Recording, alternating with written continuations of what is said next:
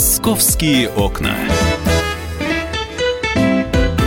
Здравствуйте, друзья. Прямой эфир. Программа «Московские окна». Меня зовут Михаил Антонов. Давайте сразу э, о московских новостях. Быстро про погоду расскажем, что же за прохлада такая. Сегодня плюс 19, э, завтра плюс 18 и к субботе плюс 17. И все это будет с дождями. Когда установится тепло, а тепло установится, ну, может быть, на следующей неделе. Но это не точно. Как вы понимаете, точный прогноз синоптики дают лишь на несколько дней вперед. Поэтому э, вот так так вот до конца недели. Вот такие вот э, погодные, не сказать, что перепады, но жары не будет. Это надо сразу же учесть. Плюс 17, плюс 20 градусов – это максимальная температура, на которую можно рассчитывать жителям московского и московского региона, и плюсы еще и небольшие дожди.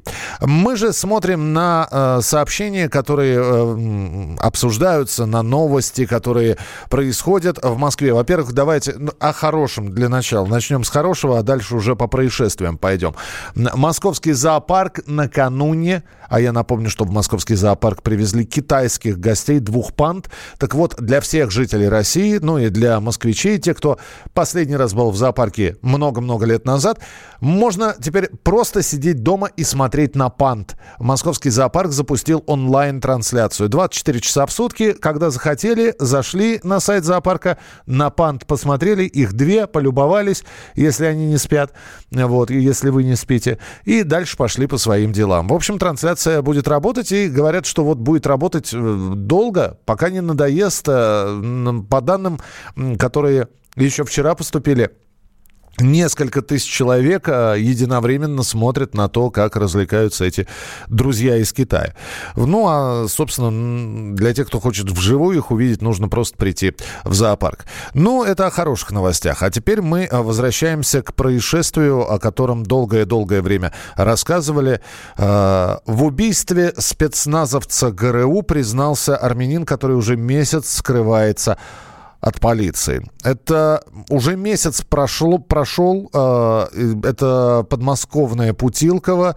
Массовая драка, где 1 июня погиб спецназовец ГРУ Никита Белянкин. И следствие, кажется, зашло в, в тупик. Обвинение по статье убийства предъявлено пятерым фигурантам уголовного дела. Еще четверых будут судить за хулиганство. Я напомню, была массовая драка, и э, Никита вступился за э, людей, которых избивала группа других людей.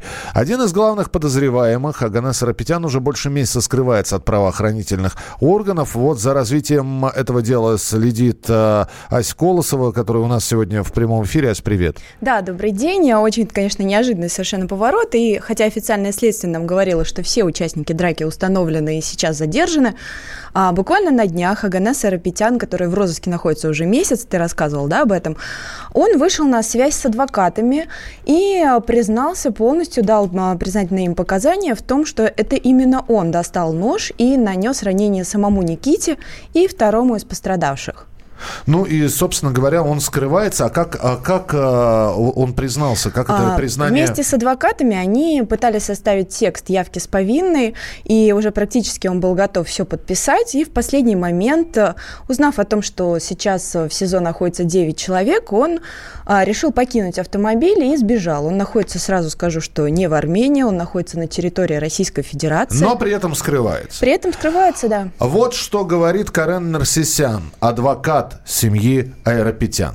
Записал видеообращение через YouTube. Объяснил и попросил нас о том, что обещают разобраться объективно, что надо появиться. Но он вроде послушался. Мы разговаривали с следственным органом, предупредили о том, что человек едет сдаваться, то адвокат выезжает за ним, ну, чтобы исключить там какие-то, он же в розыске, чтобы не было применено какие-нибудь там насилие или что. У него ранение со второго выстрела был рикошет с земли в ногу, еще одно ранение в грудную клетку и третье ранение в шею. Ну, в шею самопад. Но он же недавно освободился, судим за кражу.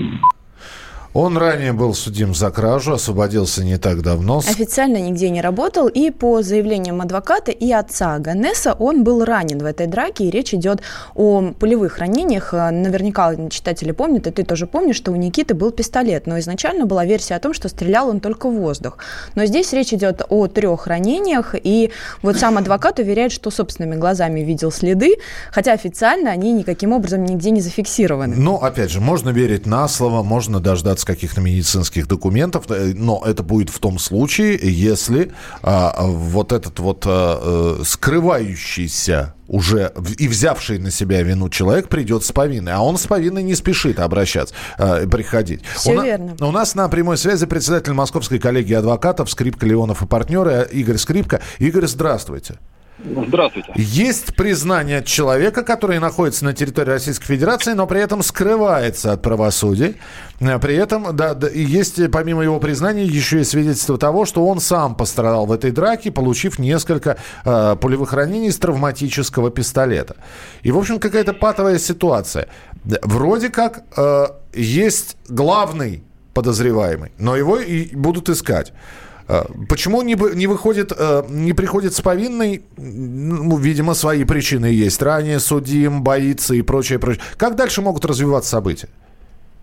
Ну, давайте исходить из того, что признание э, даже адвокату, хоть потерпевшего, хоть признание адвокату обвиняемого, это, в принципе, не есть признание. Э, ситуация, насколько я помню, там была не совсем очевидная, то есть установить, кто непосредственно нанес ножевое смертельное ранение, можно только со слов свидетелей. Если следствие уверено, что никто из тех, кто на сегодняшний день задержан и помещен под арест, э, удар ножом не наносил, и, скорее всего, это вот единственное скрывающееся лицо туда, его нужно искать и разбираться уже потом, скажем так, более детально, действительно ли он был на этом месте, действительно ли наносил удар ножом, или он просто хочет таким образом, скажем так, своими признаниями без появления у следствия немножечко завести следствие, ну, если не в тупик, то, по крайней мере, озадачить. Если же этот человек вообще не был, э, грубо говоря, в месте совершения убийства, если он не знает никаких либо обстоятельств, да, более, более или менее существенных, о которых не оповещена общественность широкая, то, скорее всего, это просто не тот человек, и принимать его показания просто даже, будь то видеообращение или обращение к адвокатам, в принципе, следствие не может. Самый главный вопрос. А, его признание – это еще не повод для того, чтобы выпускать тех задержанных, которые сейчас находятся в следственном изоляторе? Абсолютно нет, абсолютно нет. Э, еще раз повторюсь, часто встречаются случаи, когда люди, не э, совершавшие преступления, готовы взять это преступление на себя чтобы реальный преступник вышел на свободу. Я не говорю, что в данном случае это так, но такие случаи тоже бывают. И э, следствие, пока следствие само не увидит вот этого человека, который скрывается и который признается, пока не задаст вопросы, ведь не зря существуют такие вещи, как следственный эксперимент, э, допросы, очные ставки. Если следствие будет уверено, что да, это действительно тот человек, который был на месте, нанес удар ножом, тогда да, это основание для того, чтобы его привлекать к ответственности, но не основание для того, чтобы выпускать остальных. Опять-таки, как там было на месте, то есть были ли крики, подстрекающие к тому, чтобы именно нанести удар ножом, или это просто была массовая драка. Но, опять-таки, люди, которые наносили, пусть даже не удар ножом, но помогали, например, держали э, Белянкина или э, высказывали какие-то угрозы, они тоже в какой-то степени виноваты, просто вопрос квалификации их действий.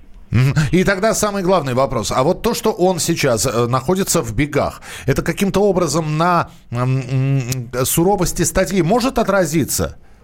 На суровости статьи это не отразится, но это будет учитываться при вынесении приговора и явно не в пользу беглеца. Спасибо, Игорь, спасибо, что были с нами в прямом эфире. Председатель Московской коллегии адвокатов Скрипка Леонов и партнеры Игорь Скрипка. Ну, нам действительно не стоит сомневаться в том, что Аганес присутствовал на месте драки. Это подтвердили уже свидетели, участники драки. А, напомню, там история такая. Он вместе с двумя своими братьями у, находился в квартире, где они отмечали день рождения. Они спустились в это кафе, а, как сами рассказывают, якобы для того, чтобы выпить кофе. И а, вот двое его братьев были а, задержаны они сейчас. Им буквально сегодня будет предъявлено обвинение по статье убийство, покушение на убийство и хулиганство, то есть три таких тяжелых статьи. А Аганес, он а, с места драки, вот якобы будучи раненым, уехал на такси. Вот этот вот таксист, он уже тоже установлен и допрошен следователями. Но, безусловно, хочется обратиться к Аганесу и призвать его все-таки явиться в любое отделение полиции на территории Российской Федерации, напомнить ему, что э, такой же призыв, э, обращение к нему уже написал его отец, и он тоже очень ждет, что все-таки сын а, все откровенно и честно расскажет. И, как мне кажется, что не стоит ему сомневаться в том, что будет честно проведено расследование, и нужно, нужно явиться и все рассказать, как оно было на самом деле. Ну, да, и, наверное, Ганес, не усугубляйте не усугубляйте сложившуюся ситуацию, потому что я э, понимаю, зачем вы написали э, признание. Вы-то думали, что сейчас вы признание напишете, и ваших братьев выпустят из следственного изолятора. Не получается. И не будет такого. Поэтому сколько вы будете бегать? Где вы будете скрываться? Выходите, приходите с повинной, ну а дальше будет следствие, которое установит, в общем-то, степень той вины, Каждого из участников этой драки, безусловно. Мы же следим за развитием событий. Ась Колосова, кстати, ее статья о том, что вот в убийстве спецназовца признался человек, который уже месяц скрывается от полиции, что это за человек, и даже фотография Аганеса да, есть на все сайте. есть на нашем сайте. Заходите, а, почитайте обязательно, а, можете оставить свой комментарий. Спасибо большое. Всем хорошего дня. Обязательно будем рассказывать, если какие-то изменения станут происходить в этой истории и будут дополнительные подробности. Ну а через несколько минут мы вам расскажем, как очередная дурилка в Москве работает, как приглашают на крутую работу и оставляют с долгами по миллиону рублей. Все подробности в московских окнах через несколько минут. Московские окна.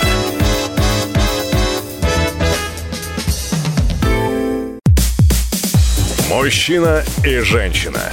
На каждый вопрос свое мнение. Говори, говори, что ты? Почему именно сейчас? Они в 14-м, когда начали Донецк и Луганск долбать так, что пух и перья летели. Так ты сейчас-то ему зачем этот вопрос задаешь? Я задаю вопрос. Тихо. Чш. Накал страстей на радио «Комсомольская правда». Семейный подряд Норкиных в поисках истины. По будням в 9 вечера. Просто о сложном в программе «Простыми словами». Да я не Америку открываю. Я, я не понимаю, Подожди, когда пожалуйста. этот беспредел закончится. Не знаю.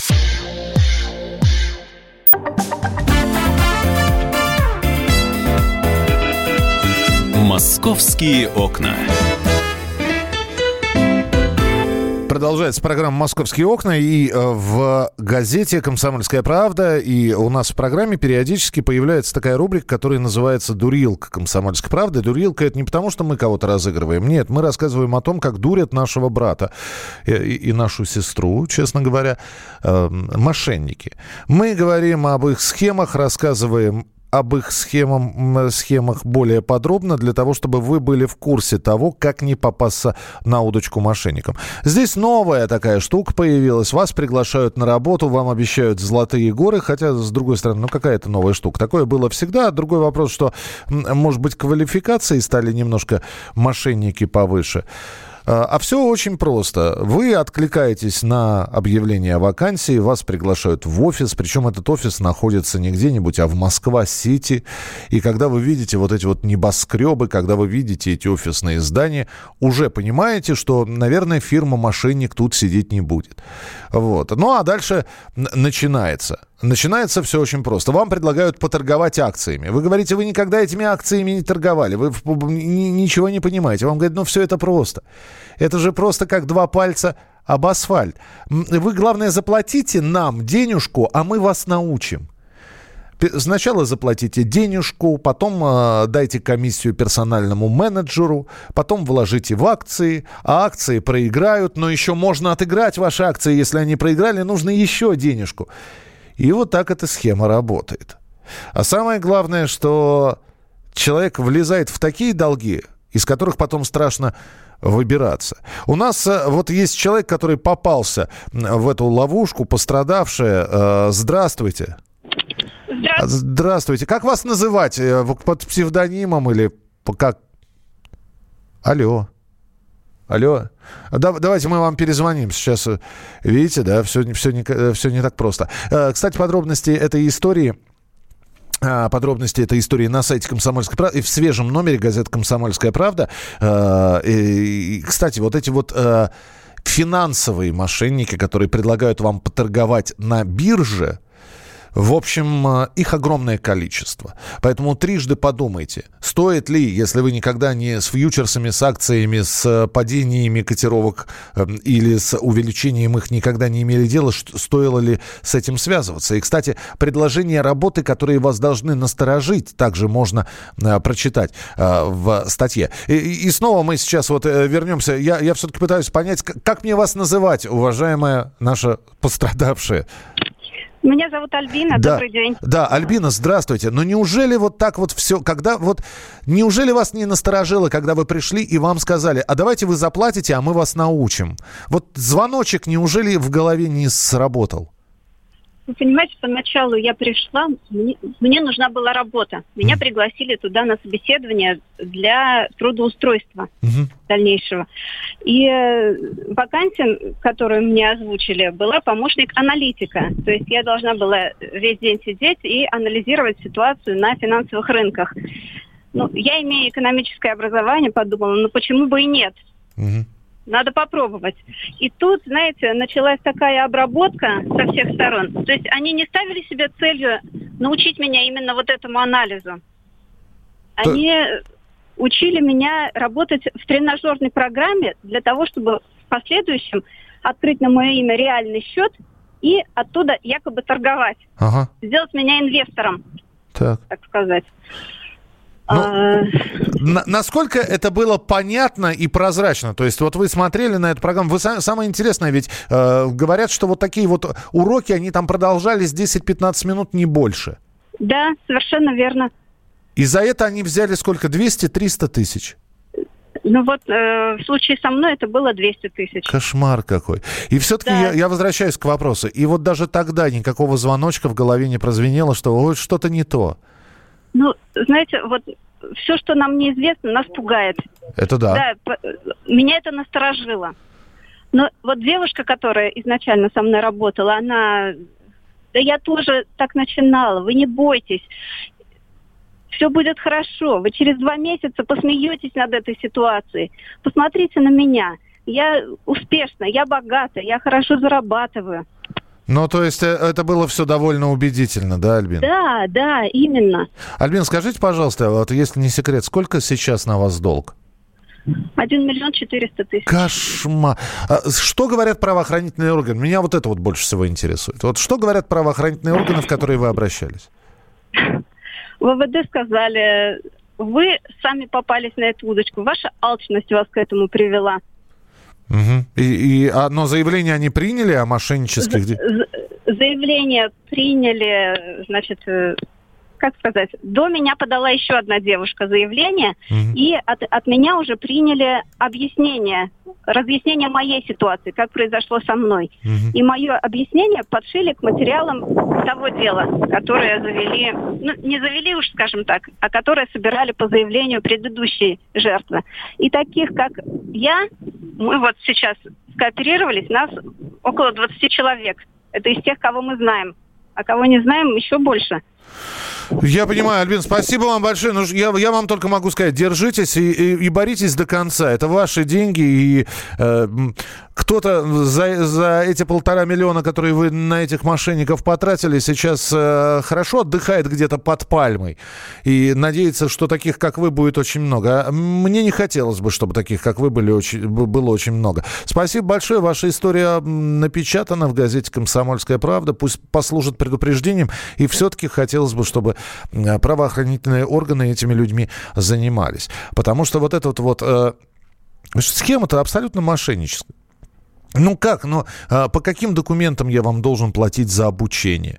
А, э, почему вы мне не возвращаете деньги? Потому что вы меня обучили, но хорошо, вы меня обучили торговать акциями, но а потом пр- предложили вложить в акции, которые прогорели. Что это за обучение? И прочее, прочее, прочее. В общем, вот такая вот история, друзья. Прочитайте э, ее очень внимательно и будьте внимательны при поиске работы. И здесь, кстати, один из пунктов. Если вам при первой же встрече Валерьевич предлагают вложиться в обучение или в развитие бизнеса, обещая золотые горы, то на вашем месте нужно сразу откланиваться. Э, либо работодателю нужен действительно хороший работник, а не ученик, которого он его же за его же деньги будет обучать. Либо вы ищете работника, нафига тогда... Это, как, как это назвать, если это не мошенничество? Если вы ищете аналитика или там помощника руководителю по аналитической части. Зачем вы заставляете людей торговать акциями? Зачем вы заставляете людей делать то, что они не умеют. Да, мы не списываем ни в коей мере ответственности с самой э, Альбины. Да, она попалась на удочку мошенников. Но, но то, что это мошенники, ну, здесь пробы негде ставить. Все вроде бы а, в рамках закона. Все вроде бы так, как надо. Ой, ну, в общем, следите за развитием, опять же таки, э, э, вот подобных историй. Э, у нас вот эта вот дурилка «Комсомольской правды», в которой мы предупреждаем о мошеннических действиях, она регулярно появляется в нашем эфире. Предупрежден, значит, вооружен. А также расскажем вам о том, как археолог нашел в подвале московского дома золото на полтора миллиона рублей, которые спрятали от революции. Все это в программе «Московские окна». Оставайтесь с нами. Ваше сообщение 8967 200 ровно 97 9702. 8 967 200 ровно 9702. Продолжение через несколько минут. «Московские окна».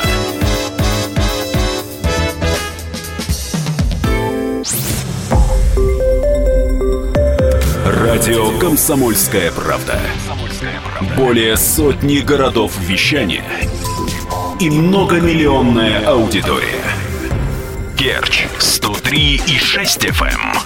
Эм. Севастополь 107 и 7 FM. Эм. Симферополь 107 и 8 FM. Эм. Москва 97 и 2 FM. Слушаем всей страной.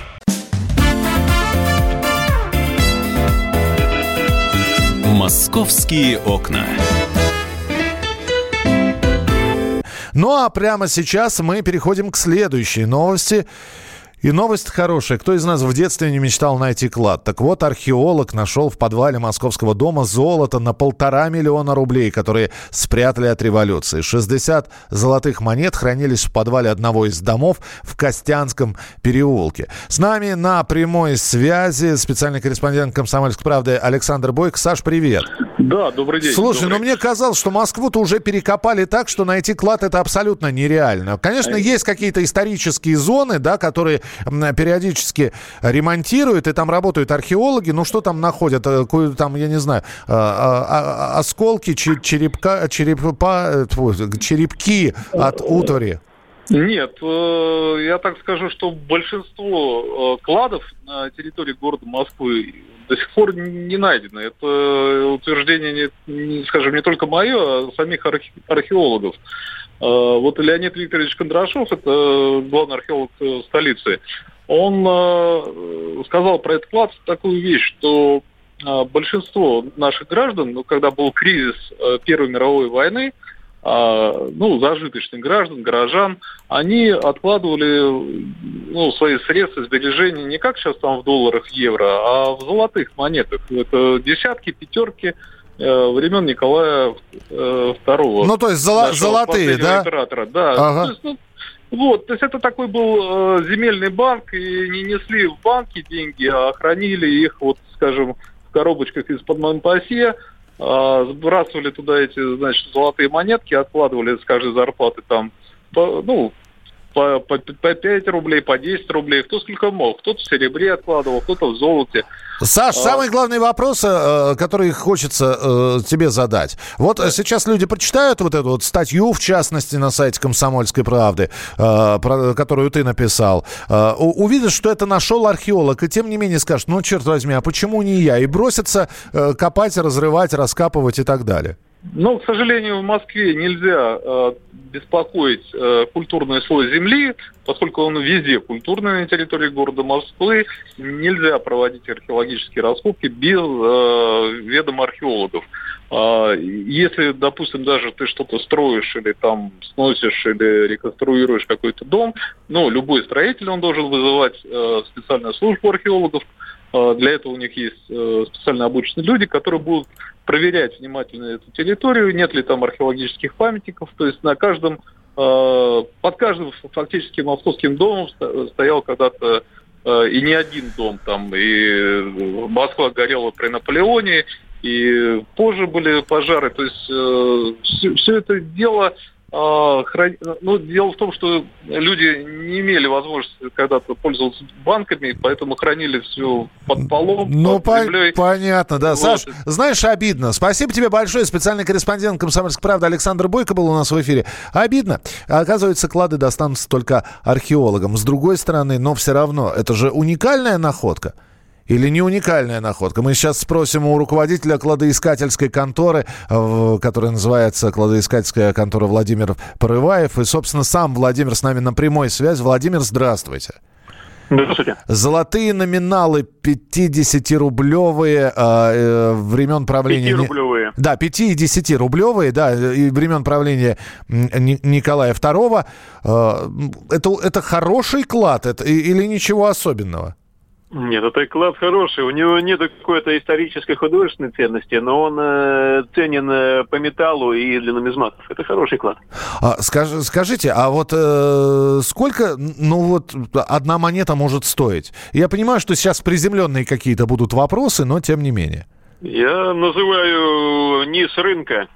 Пятерка стоит обычные года, обычное состояние 13 тысяч рублей. Ага.